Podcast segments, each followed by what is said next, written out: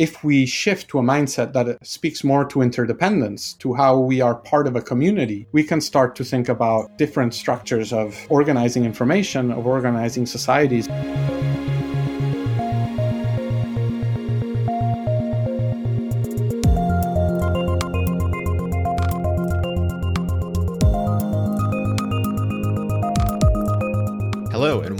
Tech Won't Save Us, a podcast that is always interested in thinking about better ways to organize technology to serve the public good. I'm your host, Paris Marx, and today I'm joined by Juan Ortiz Freuler. Juan is an affiliate at the Berkman Klein Center for Internet and Society at Harvard University and a member of the Tierra Común network of researchers. Today we're talking about a recent piece that Juan wrote for Open Democracy called The Case for a Digital Non Aligned Movement. I just want to give you a heads up that since recording the last episode, I got braces, so I might sound a little bit different. It should be fine. If you like our conversation, please leave a five star review on Apple Podcasts. Make sure to share it with any friends or colleagues you think would be interested. And if you want to support the work that I put into the show, you can join patrons like Marcus by going to patreon.com slash tech won't save us and making a contribution. Thanks so much and enjoy the conversation. Juan, welcome to Tech Won't Save Us. Hi, Paris. Thanks for having me. It's great to speak with you. So, you recently wrote a piece for Open Democracy where you talked about the ongoing tax negotiations, or I guess the tax negotiations to tax tech giants globally that recently collapsed. And you explained how the discussions that went on with that are kind of part of a broader way of thinking about how technology actually creates value and where value comes from and whether the global north with technology that is so entrenched in the capitalist mode of production can really kind of develop the solutions that will be necessary to create a technology that better serves the public good, knowledge creation, human flourishing, you know, all of these things that we really want technology to do, right? And so I wanted to start just briefly for people who don't really know about these tax negotiations. Can you give a bit of a background on what is being negotiated, what happened recently, I guess, where they broke down? Who the main players are in these negotiations and what they were really trying to achieve.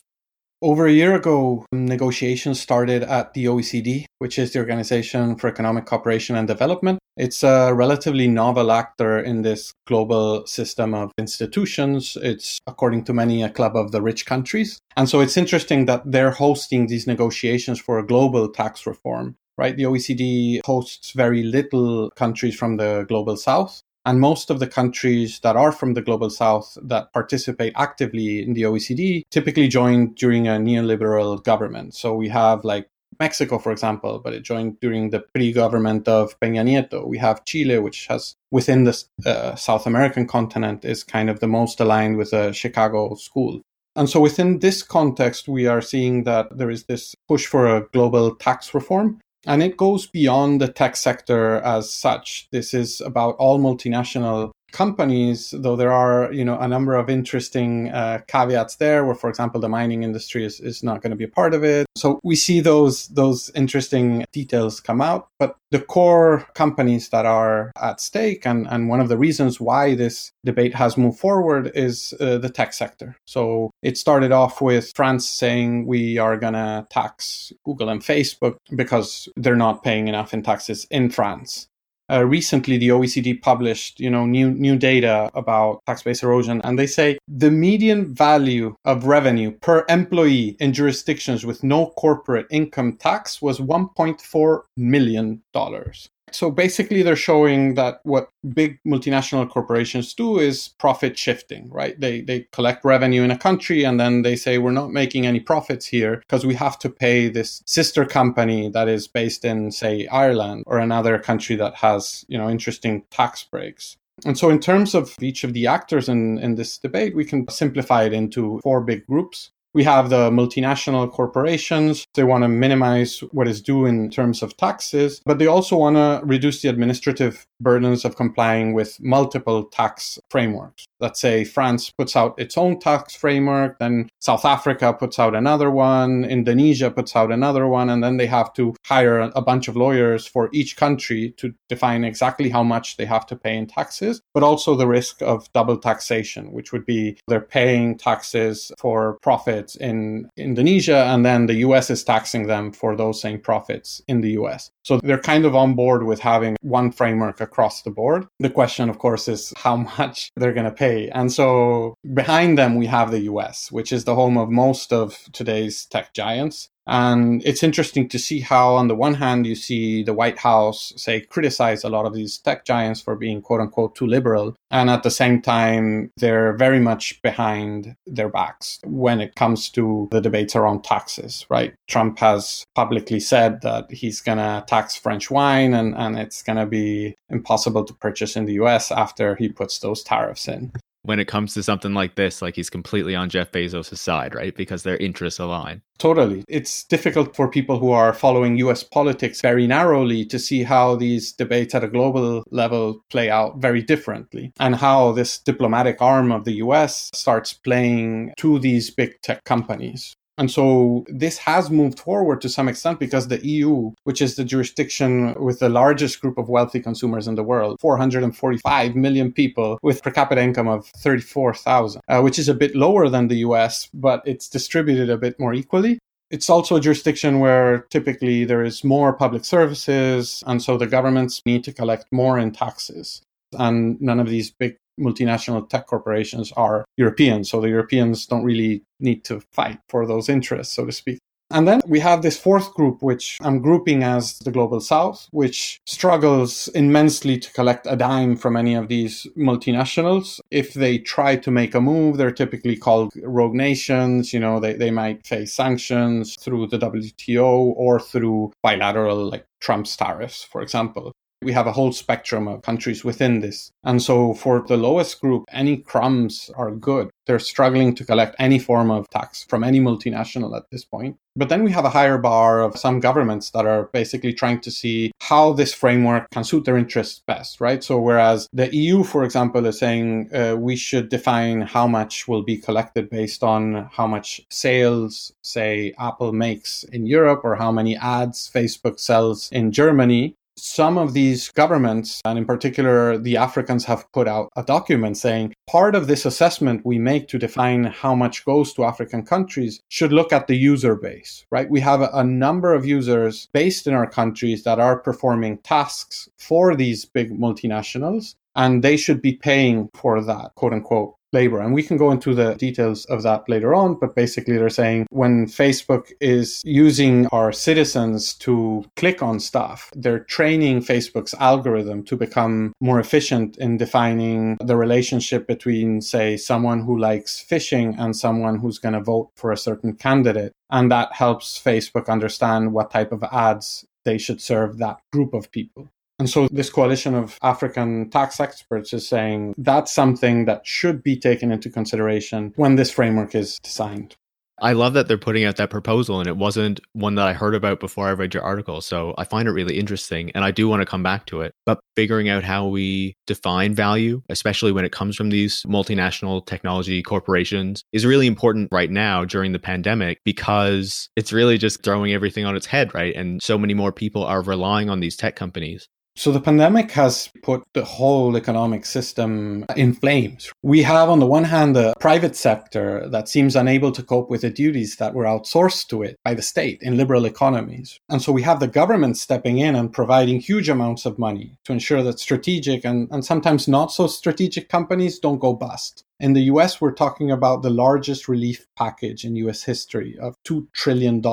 And so basically, the governments are coming in to save the private sector companies, but also to ensure that the citizens get enough to eat. If you're unemployed, if the health sector needs, you know, more ICU beds because the private sector couldn't plan ahead, that's government money going into the private sector. In normal times, the government basically sources most of its budget through taxes. And now what we're seeing is the expenditures grow, but the tax base gets hugely eroded. The World Bank is projecting that growth could shrink by 8% globally, right? We're seeing, for example, 50,000 retailers in Germany are expected to shut down because of this pandemic. And at the same time, we're seeing that Google, Apple, Facebook, Amazon, Microsoft are amongst the eight companies whose market capitalization grew the most in the past year, despite the pandemic. And so we're seeing that this group of companies is basically the ones that could be chipping in. They're having a huge expansion whilst, you know, other sectors of the economy are, are shrinking. But the question is, how are we going to tax them, right? The, the, there's a nonprofit called the Fair Tax Mark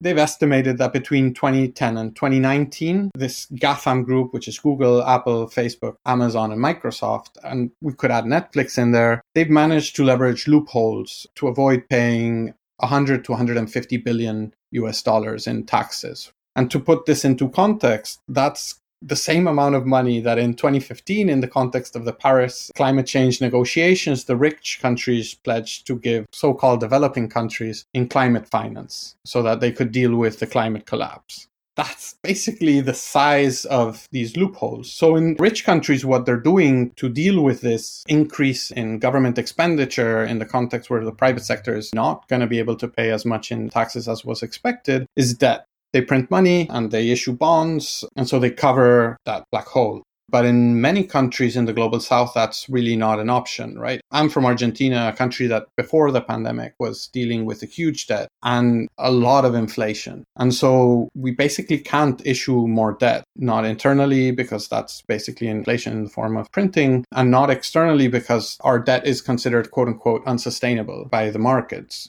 And so there's two options where the government either issues extraordinary taxes on anyone who's made extraordinary profits, and there's still a question of whether or not that's enough, or basically going after anyone who has any form of savings the only alternative left to those two is crippling inflation. And that's not an option, given Argentine history, where that's caused a huge amount of pain and distress for the whole population. And so, right now, the question is how are we going to be able to tax these tech giants that are growing, whose industries are thriving? Because, in the context of the pandemic, they've taken over retail, they've taken over a whole swath of sectors. They're replacing the shops that are distributed across, you know, neighborhoods, etc. And now you rely on, say, in the US, Amazon to provide food distribution. You don't go to the corner shop anymore because there's a risk of you getting COVID. And so Amazon is basically taking a huge amount of clients from those brick and mortar shops.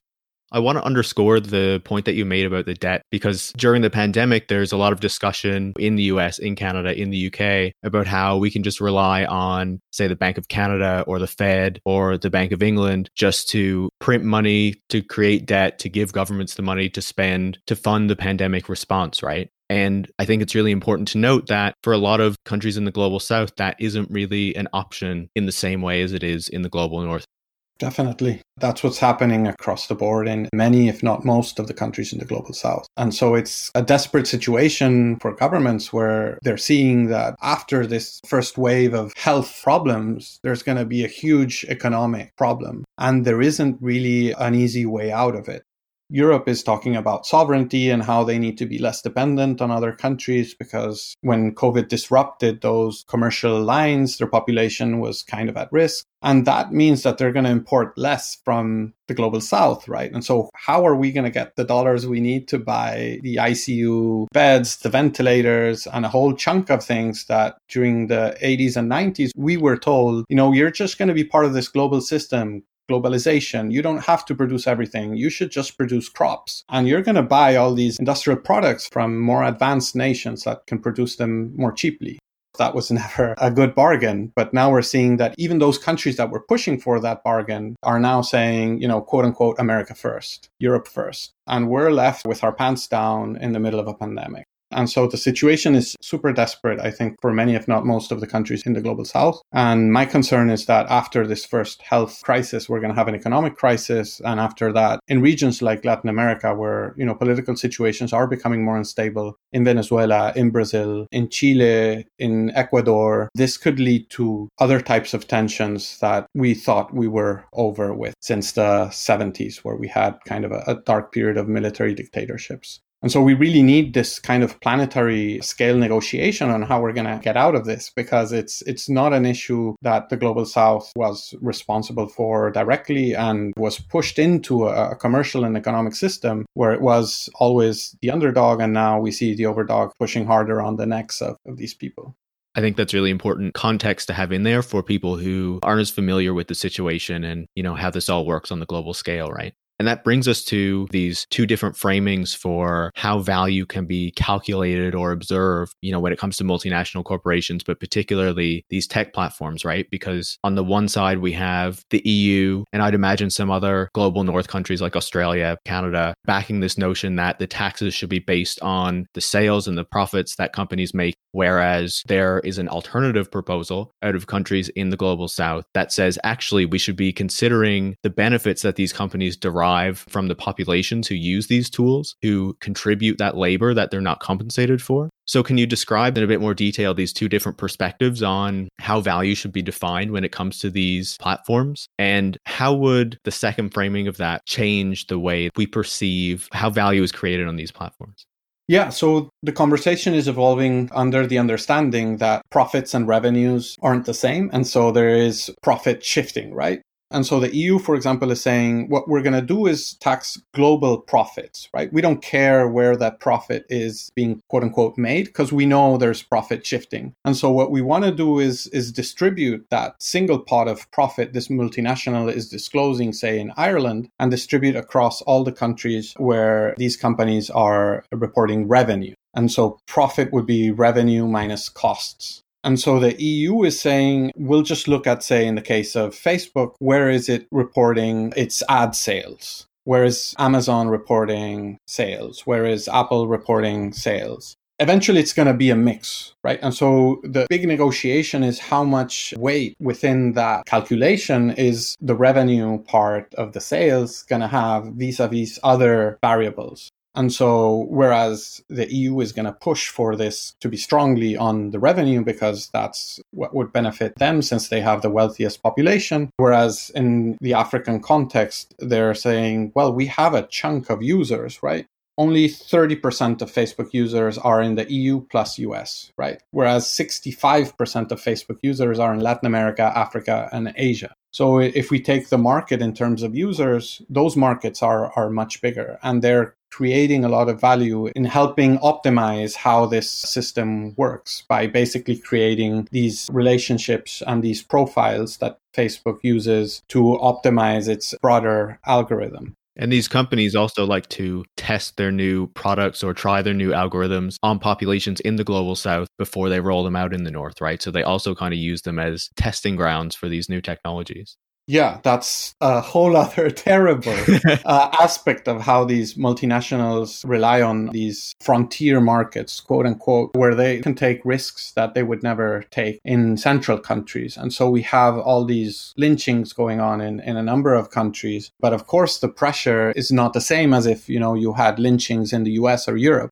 Zuckerberg has never appeared before the legislative of any country but the US. It relies on the US to protect its interests. And so when it has to carry out these experiments, it goes to the periphery where it knows that if something happens, you know, it can quiet down stuff more easily and probably the US press will pay less attention and the shareholders won't care as much. So, yeah, that's a whole other aspect of how colonialism plays into these multinational mindsets. But I also think there's this moment right now where, since we are thinking of what is valuable, right? Because taxation in, in the end is defining what is value, what we understand as value. And I think we need this radical shift in how we define value, right? So, on the one hand, there is this critique of how this current system is turning free time into labor. And on the other hand, how it pushes for a very narrow definition of knowledge. And so, in terms of digital labor, these platforms are designed to keep us hooked for as much as possible they have basically two goals. And now we can imagine, say, Facebook or Twitter or Instagram. These two goals are to serve more ads to individual users, because that's how they collect profit but on the other hand, to maximize the number of instances in which each user's actions can be surveilled in order to extract patterns of behavior that enable the continuous optimization of this general curation and ad serving system, right? This is Zuboff and surveillance capitalism. But what these tech giants are doing is basically creating a system of extraction that is making people addicted this is completely insane if we just step out of the scenario of normalization we're in in that it's attacking people's freedom of thought. It's limiting what people can do with their free time. And this is free time that they've gained after working for a number of hours to survive. And this free time is now recaptured through an addiction mechanism that pushes them into providing labor for these tech companies. So this is something that out of a matter of basic principle, we should be rejecting as a system that we rely on to create value. And the other big chunk, I think, is how these knowledge creation systems have been captured by these companies for profit making, right? If we look at the web, for example, was created in 1989 by Tim Berners-Lee at a research center in Switzerland. The whole point of it was how can we make research and knowledge happen? How can we enable researchers to connect to each other and share valuable information so our knowledge as humanity can advance more quickly? And then this system got captured by this small group of companies that took over our commons and privatized it and turned it into a profit making machine. And so they're now defining what we see, what we don't see, what knowledge gets produced, which types of knowledge get incentivized, and how different pieces of information get connected, right? The World Wide Web was all about you create knowledge and how you create hyperlinks to different pieces of knowledge. So over time, we kind of create this tapestry of humanity and what we know, which at another level of abstraction is kind of creating this meta map of humanity this meta map of humanity is now controlled by these companies that are the ones who have access to the back end, right? We don't know how many times an article was clicked on, how much minutes were spent on an article, what demographics are looking at that, what the algorithm is pushing. But Mark Zuckerberg knows, right? He has a whole system tailored to that end, and he has a whole system that he can tinker with to promote certain content or not he published an op ed, I think it was two years ago, talking about how Facebook was going to tinker with a curation algorithm so that it didn't promote quote unquote borderline content. But they never disclosed what that meant in practice. And you can't really conduct research about those changes at scale. At the same time, Facebook does know what type of content it is promoting. And we have this whole system of knowledge basically now operating to the whims of, you know, four or five people whose core objective is getting to the next quarter with a higher margin so that the shareholders are, are happy. And my concern is with this tax system, if we embed these interpretations of what is valuable across the board into all these countries, it's going to be really difficult to then untangle this machine, right? When people think about super intelligence and AI, they're always saying we need to make sure that there's a kill switch so that if this super intelligent machine gets out of control, we can pull the kill switch. That's not how technology works, right? It gets embedded into society to the extent that there is no kill switch because it's socially embedded. The problem with fossil fuels is not that there's a machine that stops us from getting rid of fossil fuels, is that our whole economic system is based on fossil fuels. And so we could from one day to another say like nobody uses any more fossil fuels but the whole system collapsed because we've become dependent on it and so the risk i think with this conversation around tax is that we further entrench these ideas about what is valuable into our economic system into our social system into our cultural systems and we further those ideals of profit at the expense of other systems of knowledge that could provide us with answers to the climate collapse and to our individual quest of understanding who we are in this finite time we have on planet Earth. And so I think this is a moment that could be kind of that Bretton Woods moment where a big chunk of the world is sitting down and defining how are we going to understand our economic system and what goals is that economic system going to serve. I think that's a great point. And you also write that if nations don't sit down in this way, if, if we don't come to some new agreement, then the tensions that you outline with these two kind of different views of value and how these platforms should operate and who should benefit from them could actually cause an increasing fragmentation of the web, right? Because we already have China, Russia, some other countries increasingly enclosing the web in their jurisdictions behind firewalls with various restrictions that they have. So, what do you think the threat is with this fragmentation, and, and what would it actually look like if it were to take hold?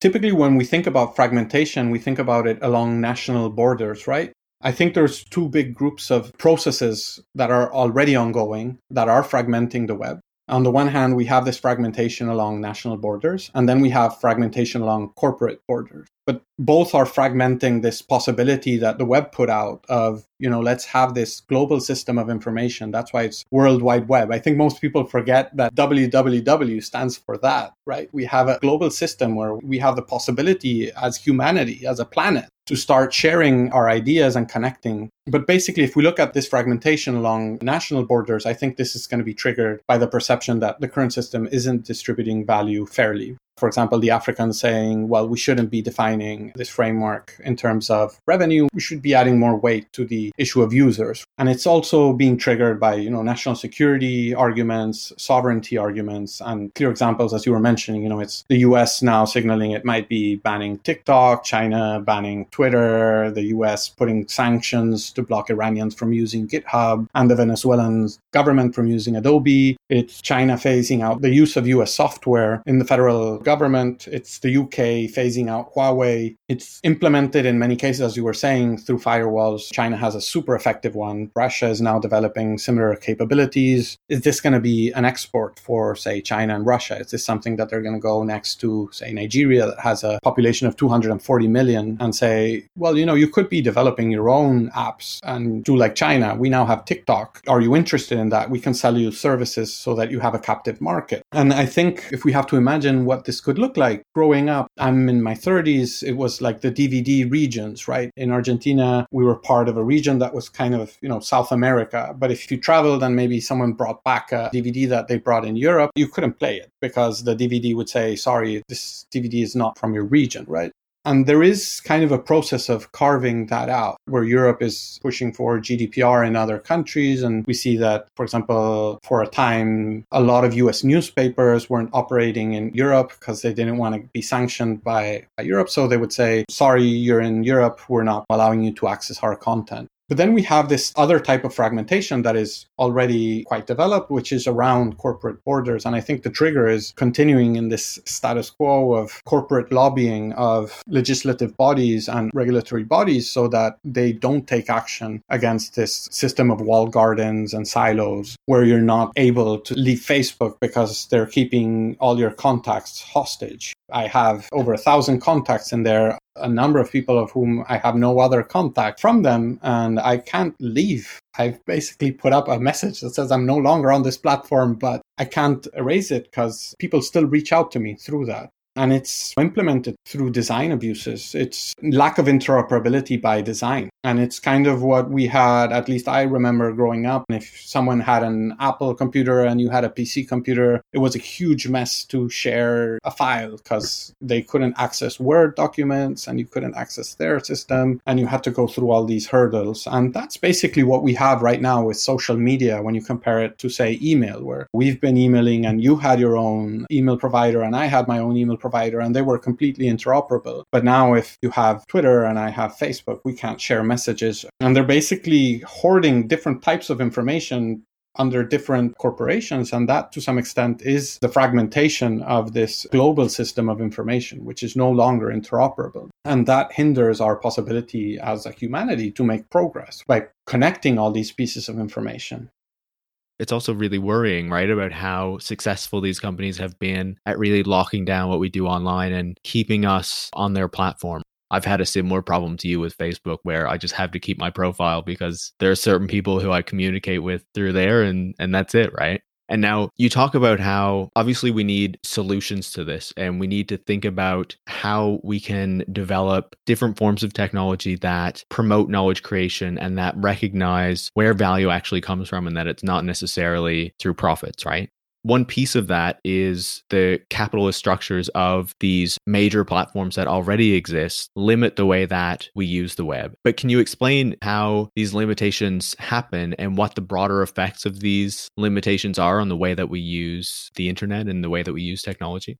This is what many people who work in kind of the tech sector call centralization, right? Where these companies have become central actors. When you think of a web, it's kind of a distributed system where the different strings attach to different parts and you can navigate it in a horizontal way. But what these tech companies have done is put themselves as a central actor. And so everything goes through them. So this has a number of aspects. One is the economics, right? So within the rules of engagement right now, they're leveraging economies of scale. And so in particular, when it comes to hosting, for example, the biggest cost is a fixed cost, the infrastructure of setting up, you know, these huge cooling machines that are keeping the servers from frying themselves up. And in the case of Amazon, it's the most profitable division, right? Amazon Web Services, which is probably what most people do not associate with, with Amazon, according to Amazon, is its most profitable division. And so they're growing a lot based on these economies of scale, where if you're a small actor, it's very difficult for you to compete with this company that already has set up all this infrastructure where adding one more website to their server costs nothing to them. Whereas for you, if you're setting up a new company, that might mean, you know, setting up a new server machine or, or having to expand, and there's no chance of you two competing in price. But there's also the network effects. When you join a particular service, it's more valuable the more people who get added to that, right? So if you bought a phone in the 60s, say you had a landline, the question was, who are you going to be able to call on that landline, right? If your friends don't have a phone, then you don't really care about having a phone.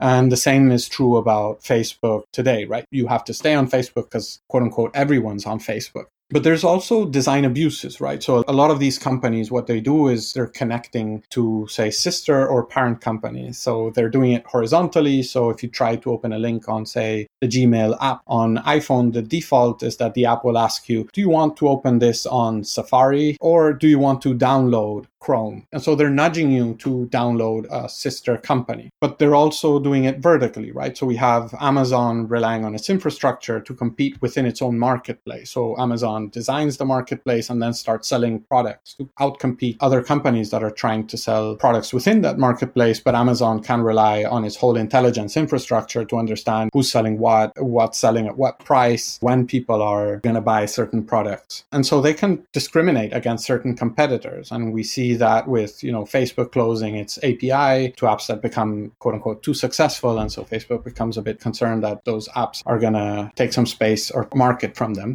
We see it through lobbying as well. These companies spend millions and millions of dollars ensuring that regulators and legislators don't touch their business model in the short term, decentralization has a huge impact on knowledge, right? We see that, for example, Google and Facebook have an influence over more than 75% of the traffic to major publishers. And so in this way, they're defining, you know, through a very opaque system, what people are seeing, how people understand the world around them, what happened today in, in Washington or in Buenos Aires. And so they have a huge leverage. This is too much power. Facebook, according to its own research, claims that what you see or don't see on Facebook can determine voter turnout, can impact on people's mood. And this is a corporation that doesn't really explain how it's leveraging that power and doesn't allow you to study it at scale. And so they're on the one hand saying, we have this power. Look, it's amazing. We can push for voter turnout. But then they're not saying, you know, if they're using it in the public interest or how they interpret the public interest. And so I think on the one hand, it's too much power. But on the other hand, it's just ridiculous that we're dedicating all these resources to a task that is super petty, right? To just increase ad sales in the case of Google and Facebook. Even the founders of Google, in a paper that you can still find online, they're saying, and I'm quoting, the goals of the advertising business model do not always correspond to providing quality search to users. This was when they were, you know, talking about creating a search engine that is what we now call Google, and they were saying we need to go out there and create a search engine that is not based on ads because ads aren't good for search. And now they have this huge infrastructure that 89% of it is funded through ads. So we're trapped with this infrastructure that is now dedicated to providing for these very narrow capitalist goals of profit now we have this worldwide information system being built and controlled by a handful of actors, and they have privileged access to the knowledge that emerges from our collective work on the web and a privileged position through which to define what knowledge is being produced, prioritized, and consumed. And so I think we need a radical shift. We have to dedicate this to, on the one hand, this urgent matter, which is to understand how we mitigate, adapt, and distribute the impacts of the climate collapse. And on the other hand, I really would like to see these systems dedicated to creating a state of abundance where people's basic needs are met and we can free mental space so people can explore and understand who they are. And we can provide them with tools so that they can engage meaningfully with others, so that we can share ideas and can understand each other in relation to others. But that's not what these systems are focused on today. And so I think this whole tax debate also calls for us to see how these companies define what is valuable in a very, very narrow way and are to some extent the epitome of how the capitalist system has understood value over the last couple of centuries and how it's exploiting our humanity. Yeah, you explain that the capitalist system of the global north has created this centralized web that we have today. And part of what you propose in the piece is that the solutions to the problems that have been created should come from the global south. And so you propose that we might need a new version of the non aligned movement, which was this group of countries during the Cold War who were not on the side of the capitalist West, but also not the Soviet Union. So, what would you see this digital non aligned movement and these solutions that that would come from the global south looking like?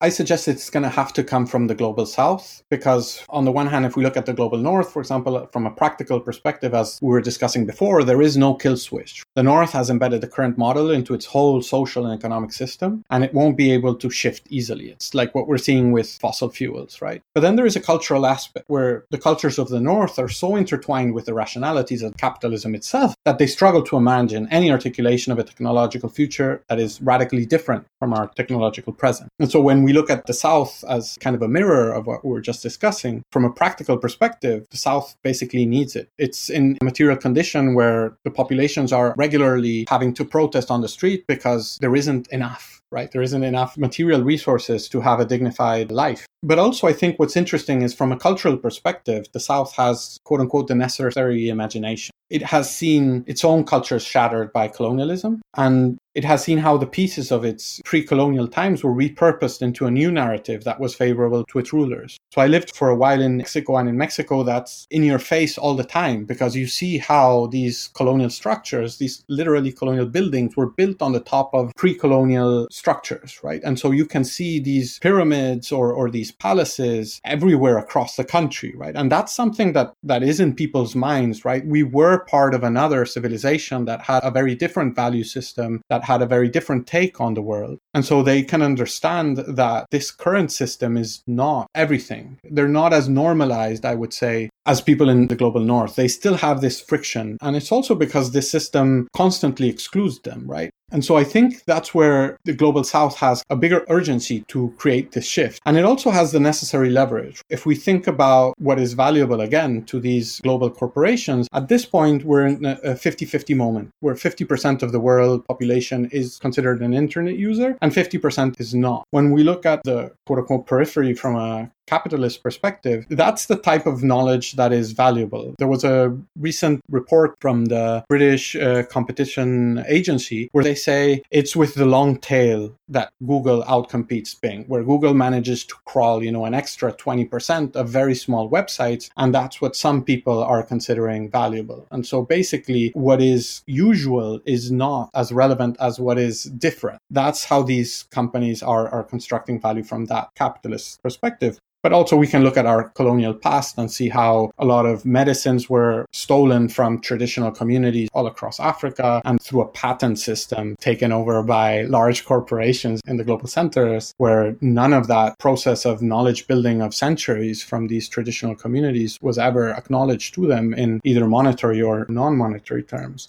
So I think the global south is in a position where both it has more to bring to the table because it's not at the center of this process of normalization and it's better prepared to see this facade as what it is, basically a construction that is being normalized by certain actors to kind of further their profit schemes. And they have this urgent need to change it because the systems they're embedded in are not sustainable. In terms of what's going to come out of this, I think it's a super interesting question, one that is very difficult to address because it's one of those paradigm shift moments, I think. So it's interesting when you listen to, say, Tim Berners Lee's early interviews, he talks about how he went to a number of conferences and tried to show his invention, and people basically wouldn't understand what it was about. For a couple of years, it was like just so different to anything that was out there that it, it wasn't something that they would understand. And there's also an, an interview to David Bowie where they ask him, you know, about the internet, and he says it's an alien form, right? We don't un- really understand what it is. And I think we're going to face one of those situations in the next couple of years when this shift happens and we restructure all these systems of knowledge into something very different. I think someone who's doing very interesting stuff around these questions is a colleague of mine at the Berkman Klein Institute who's called Sabelo Mhlambi, who's looking at Ubuntu as a theoretical framework that comes from Africa and what that can teach us in terms of how we build AI systems. So if we think of these AI systems and we think of the web, one of the key aspects is how it's focused on individualism, right? How the individual is the core component of all of this, the, the quote unquote user. We never talk about the collectives in there. And how if we shift to a mindset that speaks more to interdependence, to how we are part of a community, we can start to think about different structures of organizing information, of organizing societies, and of organizing value as such. So I think it's going to be a shift where we first start to think about ourselves first as members of a community and as interdependent to other members. And I think this is a kind of a crucial moment because COVID not only is creating this stress on our economic system, but it's also making us reconsider our position within society. There was a very interesting op ed by Naomi Klein where she's saying, every time I go out, I have to consider who else touched this, who touched this doorknob, who put this box of food at my front door. And so you have to picture there's a whole system of workers behind everything you engage with. There's a community of people you engage with daily, right? And so the moment we start considering that there is this whole infrastructure of relations that's around us, we can, I think, start considering how those relationships work and pierce through a system that seeks to hide those relationships because those relationships can show something to us about power and about how power is getting concentrated and how some of these actors leverage those relationships to extract value from us and are not providing decent wages for one thing. But in a broader sense, how this power is being leveraged to pursue very narrow goals of profit and not these broader possibilities of knowledge. And as a, another colleague of mine, Paola Ricaurte, says, knowledge is in plural. She stretches the word knowledge and says knowledge is because we don't even want to claim that there is one single system of knowledge and how we can broaden that up and how through that process we might find different ways of living in community that are less detrimental to our climate. I think that's a fantastic point. And, you know, imagining what this alternative might look like will be difficult, but it's also a really important thing that we need to do. And we also need to be paying attention to the ideas that are coming from the global south because they might be thinking about this in a much different and better way than we might come up with in the global north. Juan, I want to thank you so much for joining me today and for sharing your perspective. Thank you, Paris, for having me. Great pleasure. Juan Ortiz Freuler is an affiliate at the Berkman Klein Center for Internet and Society at Harvard University and a member of the Tierra Común network of researchers. You can follow him on Twitter at, at JuanOF9.